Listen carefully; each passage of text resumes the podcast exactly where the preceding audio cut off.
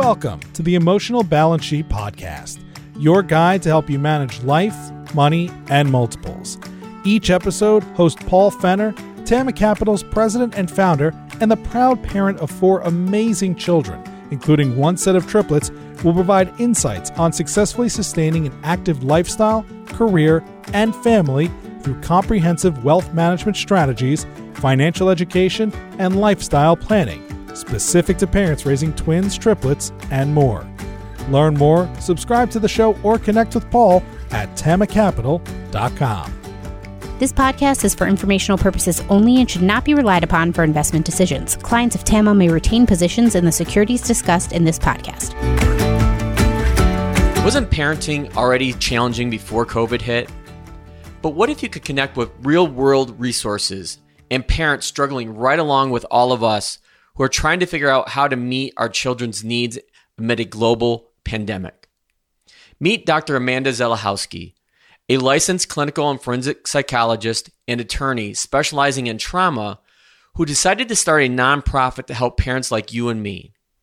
Pandemic Parenting began as a collaboration between Amanda and Dr. Lindsay Malloy, two psychologists, scholars, and moms committed to sharing their expertise and research with families information overload, warning signs of mental health issues with our kids, spouses, and partners, and how to treat ourselves with compassion are all topics Amanda and I discuss during our conversation. Amanda and her team have turned pandemic parenting into a digital hub for parents with multiple mediums and resources, resources no matter what stage of parenting you may be at. It is a free resource that I encourage all parents to take advantage of as we continue to navigate our way through this pandemic. Please enjoy my conversation with Dr. Amanda Zelechoski.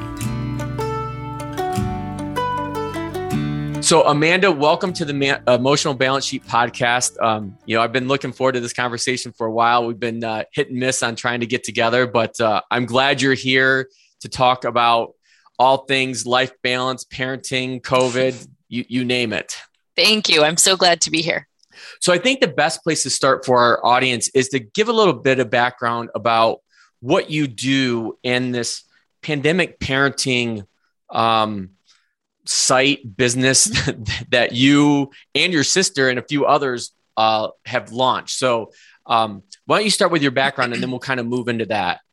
Sure. So I'm a clinical and forensic psychologist um, by day, right? I focus primarily on on trauma in my work, early childhood trauma and adversity, and how that leads to you know various paths in life and risks and things like that. And so I have spent you know most of my career as a psychology faculty member for the last 10 years at Valparaiso University, now most recently moved over to Purdue Northwest, uh, both of which are in Northwest Indiana, just outside of the Chicago area.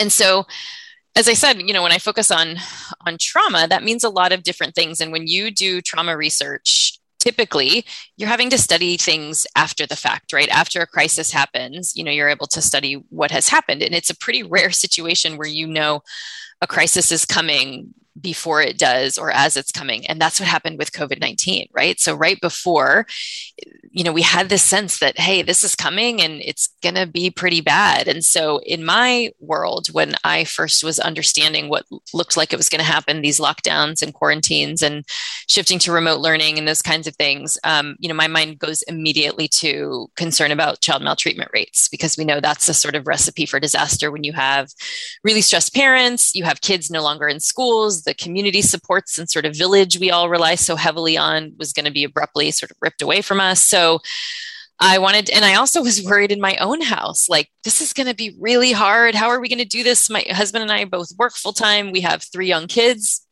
Um, in various stages of schooling. And so I just didn't, and, and we have all the resources and privilege in the world, right? And so if I was that concerned about how hard this was going to be, I could only imagine for a lot of, you know, people in lots of different circumstances. So I launched a study, right? That's what we do as social scientists. We don't always know how to cope. So we say, okay, let's study it. And so I um, collected information on about 450 families. We followed them for the first three months of the pandemic, really looking at child mental health, parent mental health, how these things were, you know, how they were talking about some of these things in their homes and what it just really meant for everybody's well being. Um, and then, you know, around the summer of 2020, uh, like all of us so adorably thought, you know, the pandemic's almost over, right? Like this is great. You know, we're we're nearly through this. Isn't that fooled cute? you? right, exactly. And so so when it looked that summer like, man, we're about to start round 2 of this, you know, trying to make these decisions again about whether our kids should be back in school you know what's going to happen and i had so many friends reaching out to me with questions how do i make these decisions why are we struggling so you know why is this so hard and so i i started to realize like we do a terrible job of this often in, in science where i was sitting on this data that i knew could be really helpful to people right now and i was going to be lucky if it gets published in the next year. Like that's just what this process is. And so i was feeling restless like we have to we have to do something. We have to get this information out to people now. They could benefit from these things that i admittedly take for granted you know because of my training that people just know concepts like decision fatigue. Well this is why you're struggling so much. You're feeling cognitively overloaded right well, they don't necessarily know that that's normal to feel that way in a crisis like this. So I reached out to my colleague, um, Dr. Lindsay Malloy, who's out at Ontario Tech in Canada. And she was doing a similar study, and we just sort of put our heads together and said there has to be a better way.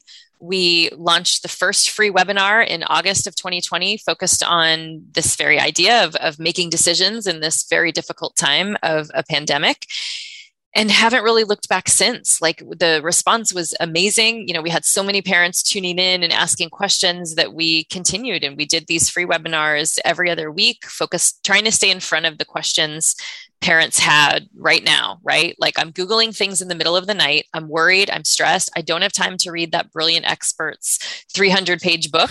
And so like, I just need an answer. And that's really what we used to kind of drive the way we did things was you also don't probably have time to tune into a one hour webinar. And we know that. So we would break it down into these one or two minute clips, you know, highlight clips. Um, so that's how this whole nonprofit organization was born called Pandemic Parenting. Wow, that's there's a lot to unpack. Yeah, there. yeah. so the, the question I, I God, I want to go in so many different directions. Let's go so, in all of them. Go for it. so let me let me ask this before I forget. Is how I've learned about therapy and counseling and just you know self improvement. You know, awareness is step number one. You know, yeah. you you're, you're aware that okay, I'm overwhelmed I'm I, I don't know what direction I'm going in. So I know I've got a problem.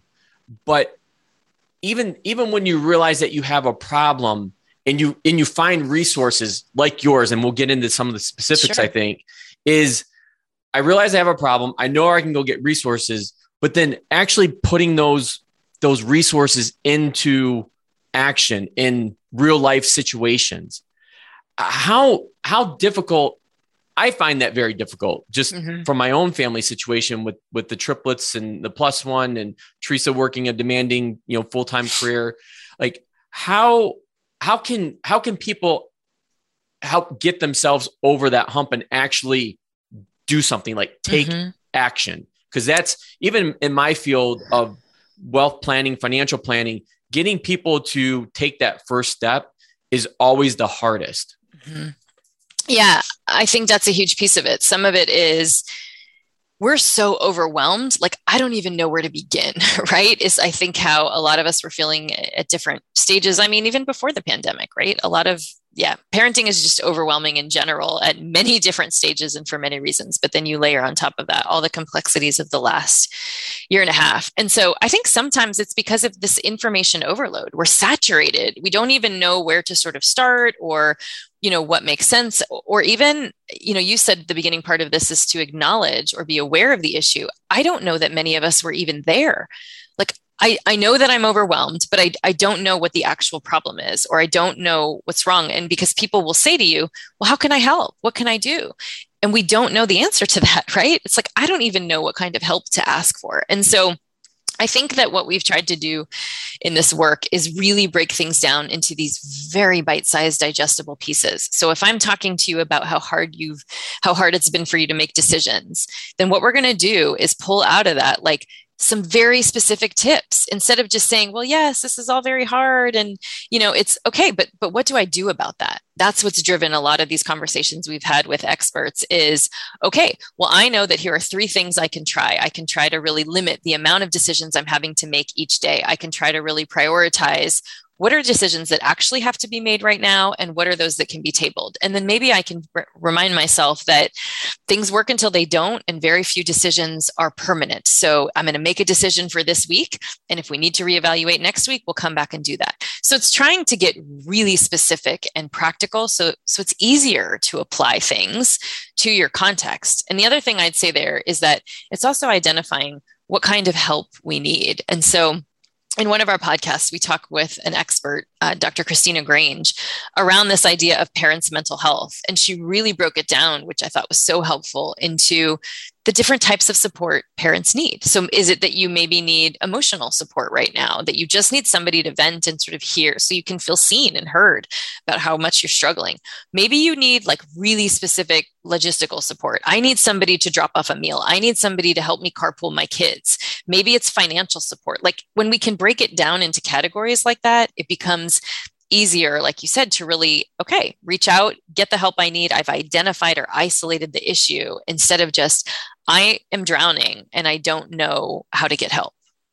So, how do you do? Do you see people have the ability to, to do that on their own, or do they need to like seek out like professional help, like a licensed therapist or mm-hmm. counselor?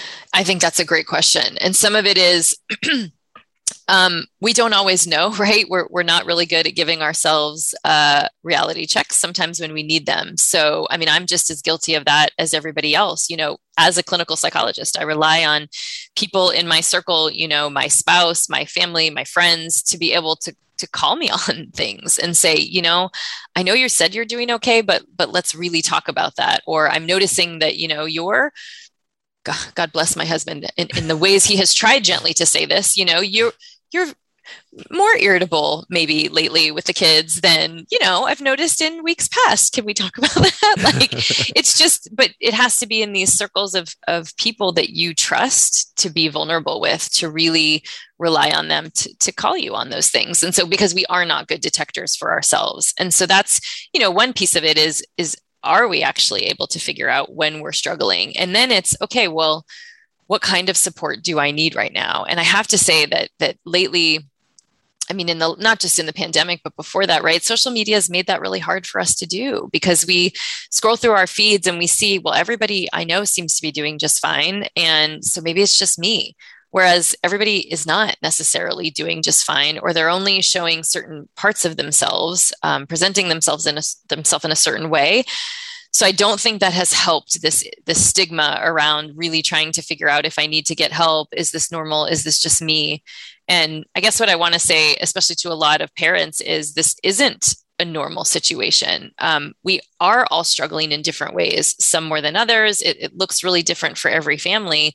But I have heard from so many parents this guilt around, like, I don't know why I can't pull it together. We've been at this a year and a half. I should have it figured out by now. Why am I struggling more now than I was previously? Right. And it's this this guilt and self blame rather than grace, which is just recognizing like this has been relentless we are not wired to operate at this level of chronic stress and uncertainty.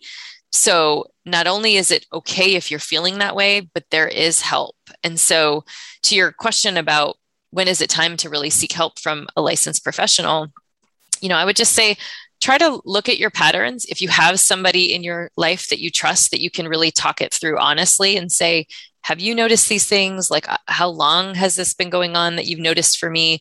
there are some just sort of great self-reflective questions like that um, you know what would my life look like if i didn't feel this way um, you know just trying to imagine that and I, I, I guess isolate and identify what are the areas that you really are questioning right now and what's the worst thing that can happen if i do seek help? There's a lot of fear around seeking help versus trying to reframe that into what if i give it a shot? And if it doesn't work okay but it, it works until it doesn't. And but let me just take that first step to see and imagine what my life might look like if i didn't feel this way all the time.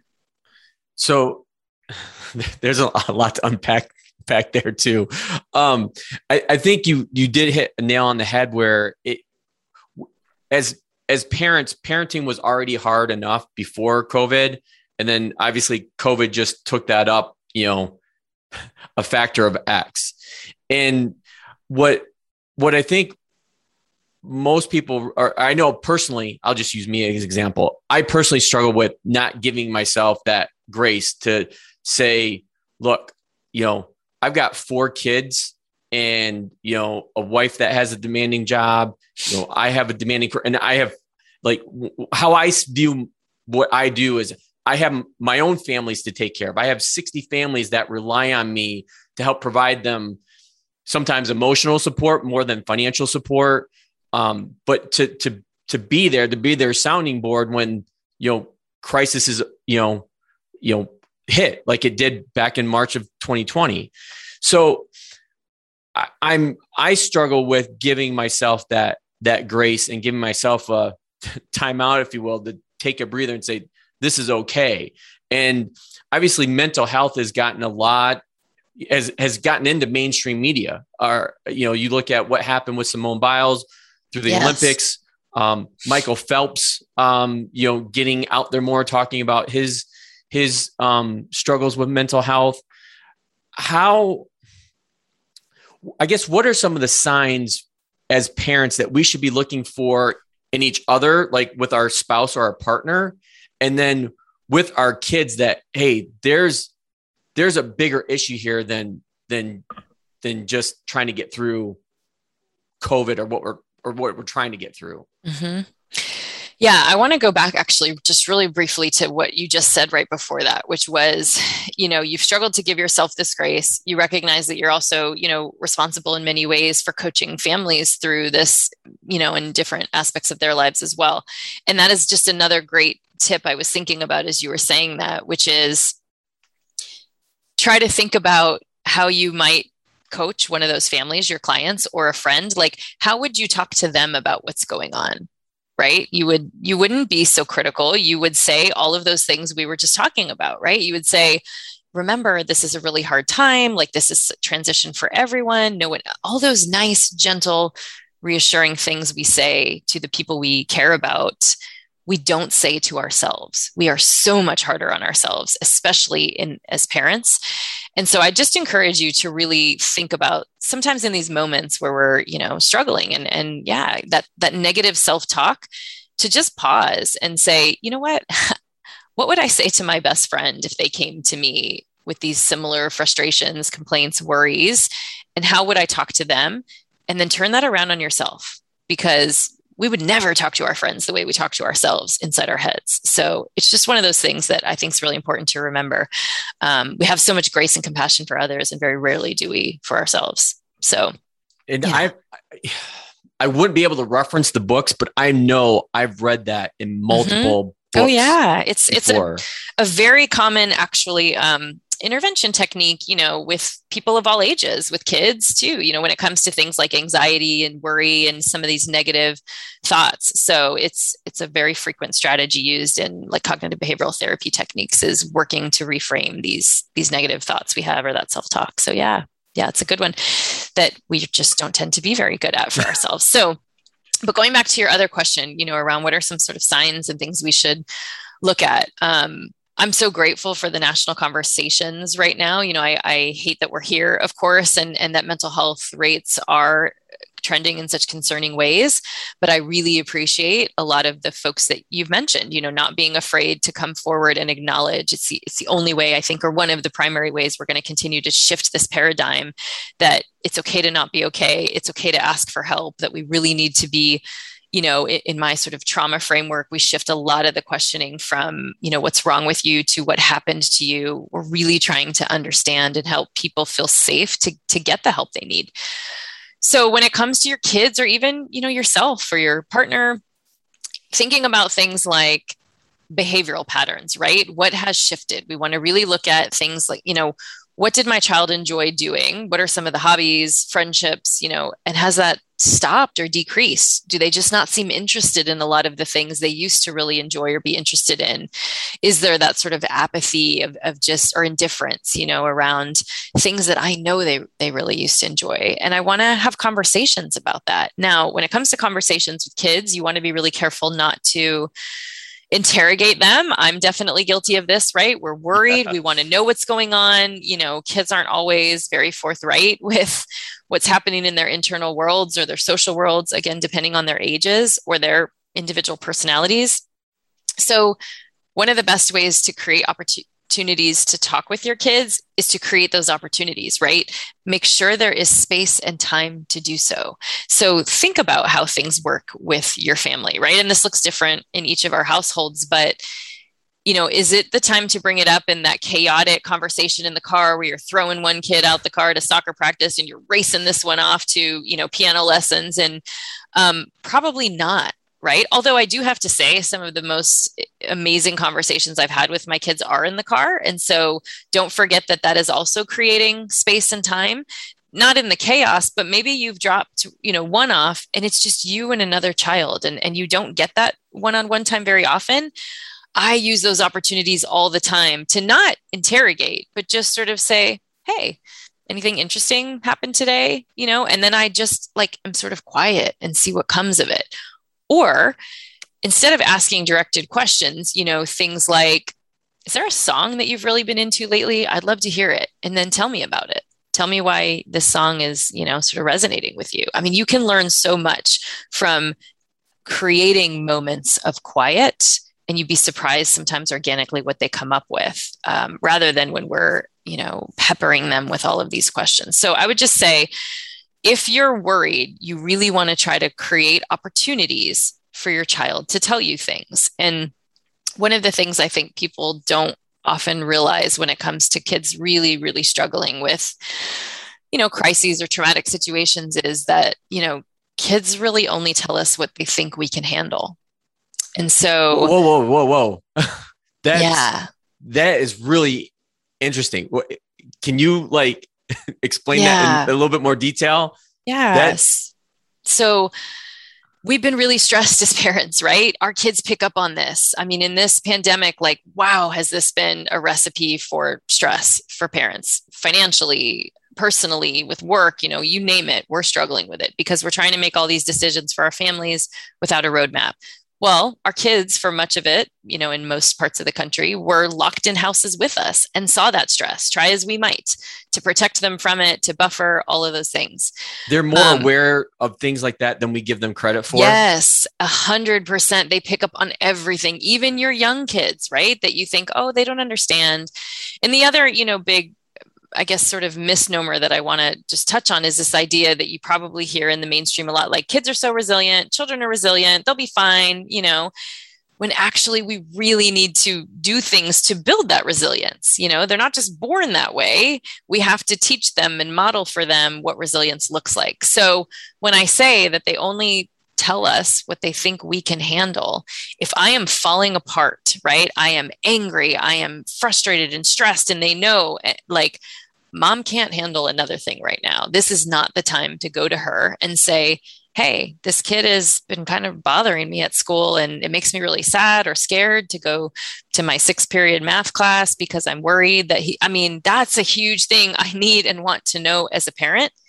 But if I have not created an environment where I can hear that right now and I'm open to that and I want to listen and help and you have my attention, they're not going to share. Especially when i say well what's going on? What's going on in your math class? You know I, I, your grades are dropping. This is terrible. Tell me what's going on and you better pull it together. I, I mean gosh the, the roads we go down right when we want to be helpful because we're worried.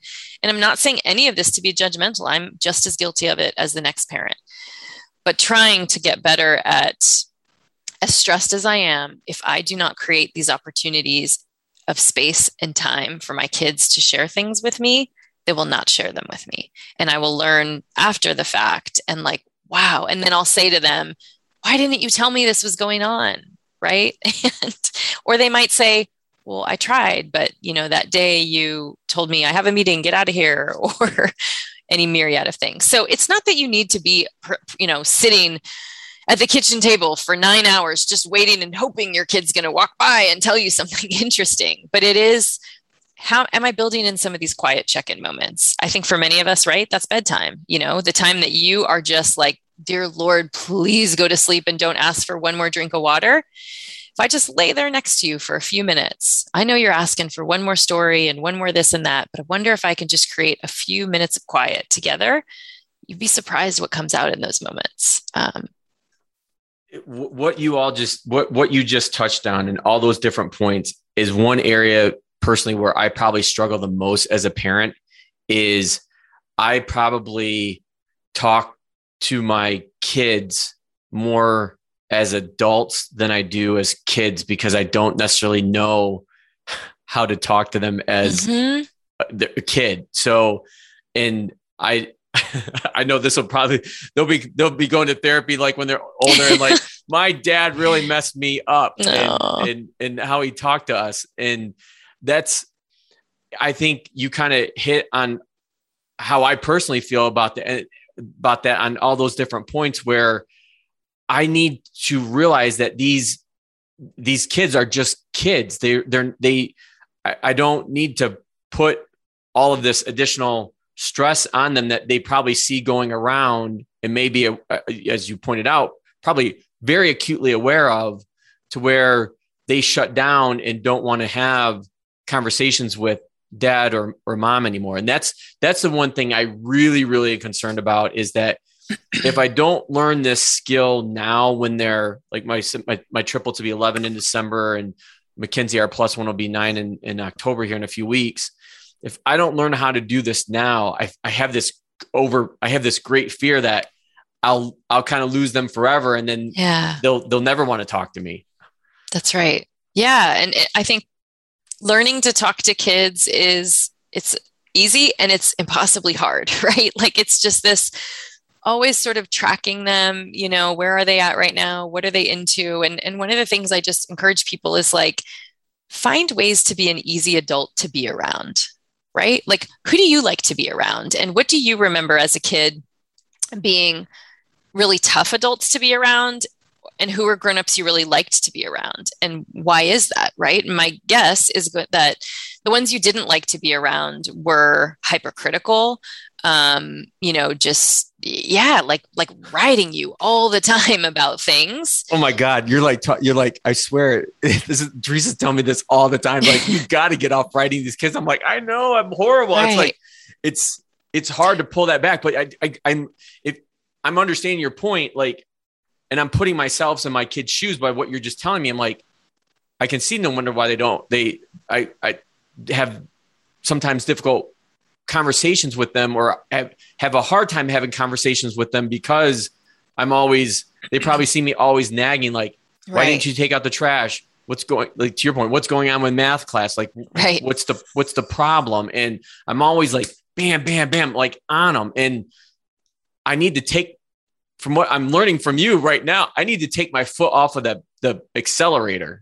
Well, and I don't want to say that, you know, listen, every conversation with our kids isn't going to be sunshine and butterflies. Like we also right. have a, a, job to do, which is is to raise them and teach them the things that they need to know that we, you know, instill values, all those kinds of things. So I, I don't want you to think that that isn't a part of our interactions. Of course that's part of it, it and that's an important part of it. But you know, I've learned too, like sometimes it can really help when we're not in the heat of the moment to actually have conversations where we're explaining why we're doing things, right? So I'll give you an example. You know, this is a, also what you're describing happens in my house all the time. Please, so don't. I don't want you to feel like you're alone in that. I mean, you know, parents nag. That's what we do. We're really good at it. So, you know, my son was mowing the lawn as one of his chores that you know my husband to his great credit, you know, has done a great job trying to teach him and, you know, whatever. And so my son at one point was so angry and like, um, I, why does dad make me do this? I have to do the whole yard. Like he's so lazy. He just doesn't want to do it. And I was like, oh, right. Cause dad's sitting in here watching golf while you're out there mowing the lawn. Like he's out there, you know, weed whacking and doing it right next to you and helping you. But you know, okay. And so it was just, he was frustrated in that moment and that wasn't the time to talk about it. Right. Right. But later, when we were both, you know, calm, totally moved on, I said, you know, do you know why we have you do these chores? And, and we just had this beautiful conversation where I was explaining to him, like, we only get a certain amount of years to teach you and show you all the things we we think you're going to need to be like a really productive happy successful adult. And so you know that's why we build these things into our schedule. And it was just this interesting conversation then where he was starting to realize like you're right. Like if i only live at home for this many more years you know and then i go to college like you only have this many more years to teach me these things. And it was like yeah. So not that he gets up skips on outside and is so happy to mow the lawn now but it's just like it was a five minute conversation right? It's these yeah. little moments that we can sort of say you know i don't it's not that i like nagging you or writing you but here's why i do that. Actually because i love you a lot and i really want to make sure you feel ready to be in the world in whatever that looks like for you you know? And so yeah well it's it's ironic that you framed that conversation the way you did because i actually just had a similar conversation with my foursome probably a few weeks ago and i think a few of them kind of the light bulb went off like yeah i think i understand what you're saying dad and then the other probably two are like I don't know about this. mm-hmm. Right. And they're to forget. And they're, I mean, the other thing I guess I should say related to this is we spend a lot of time talking at our kids, right? We lecture them, we talk at them. We have all of these things we need to teach you because we are your wise and sage parents and you need to learn all of the things. We don't spend, I think, in my opinion, nearly enough time listening to kids. Um, our kids are so much more intuitive, insightful, and thoughtful than we often give them credit for. And I've been trying to work really hard at this, like to just do more listening. You know, they will they will give us the gut, the roadmap for raising them in many ways if we do some more listening and understand that you know what works for this child isn't i need to parent my kids differently but we also lump them together right into how i am going to raise the children. And it's like they're each these really individual personalities and they're going to need us in different ways and, and need some of our strengths in different ways. And then when i realize that this kid has this need that that isn't a strength for me like how am i going to get that bucket filled? Who else can i pull in in their world to sort of help fill that bucket? Uh, you know so it's just remembering to to spend more time listening to your kids but create those opportunities for space and time to listen that they want to share. So let I, I, right now i want to kind of pause on where we're going with with with the parenting conversation and come back to you personally amanda what is your story like how did you end up deciding to go into this field and down this this path of you know psychology and therapy and mm-hmm. like what is there's a story behind there somewhere and, yeah. and that, that's why i want to pull out of you right now yeah sure so i was an undergrad psych major um, and didn't really know what I wanted to do with it. You know, oh, I, I think we should say like where you went to undergrad. Oh, of course, the University of Notre Dame. Go Irish. Yeah. So yes. as most people know on this podcast, I'm I'm a huge Notre Dame fan. So um, yep. we had to make sure we got that in there. Of course, absolutely. Thank you for for making me pay my homage, as I should be doing every ten minutes, right? So, um, yeah. So was an undergrad psychology major didn't know what I wanted to do with it, but but really just loved the study of psychology. It just made sense to me. I've always been really interested in in people and understanding people. And um, but I also come from a family of you know attorneys and people really involved you know interested in the legal system, and so that was always on my mind too. Like, should I go to law school? And so I then discovered that I didn't have to choose. There were these joint programs, a, handful of them around the country, uh, law psychology, dual degree programs. And I was so fortunate to go to one that was amazing. It was in Philadelphia at Drexel and Villanova, a joint program. And so I never wanted to practice law, but was really interested in working in the forensic context, right? So in correctional facilities, juvenile justice facilities. And so wanted to use a lot of my legal training and background infused into the psychology world. So I did a joint degree program. And then as I was finishing that up um, in my sort of internship kind of residency training, working in correctional facilities and those sorts of contexts, I kept realizing like, all of these people, most of these people have the same story the early childhood trauma, adversity. Like, we're not paying attention to that. You know, this was, I mean, near 20 years ago before trauma informed care or aspects of understanding trauma were really much in the conversation. And so I took a bit of a detour, got some intensive training in, in trauma um, at a place called the Trauma Center in Boston, and have been trying to bring it back to the forensic system and child welfare systems and contexts ever since. Um, and so, but then went into academia. Like I never wanted to be a professor. I used to look at my mentors in grad school and like, ugh, who would want that life? I don't understand it. And so Um, but as I got more into my training and clinical work, you know, working with a lot of kids and families, I also learned that I really love to teach and, and to get to do research that I actually get to choose, right? When people think about research, they picture lots of things. You know, I, I obviously work with lots of undergraduate and graduate students, and their perceptions of what it means to do research is sitting in some creepy basement lab at a university, you know, entering data into a computer. And so when I get to teach them about like my research is in jails and prisons and juvenile justice facilities and residential treatment centers for adolescents, like that's my doing research, you know, getting to talk to people about their lives, it starts to look really different. And so, anyway, so I just couldn't stop, I couldn't deny that I really loved academia and loved being a student. And so, it's probably no surprise to anyone in my life that I ended up back being essentially a professional student as a professor, right, forever. Um, so, because it means I get to do everything, I get to teach, I get to research, I get to do lots of training and consultation with people, I get to accidentally start a nonprofit in the middle of a pandemic pandemic. I mean, I love it, and it's I, I can't imagine doing anything else. So let's go. Let's let's shift back to um, your nonprofit and and pandemic parenting. So obviously, I'll link in our show notes. Yeah. To to your site, to your guys' podcast as well.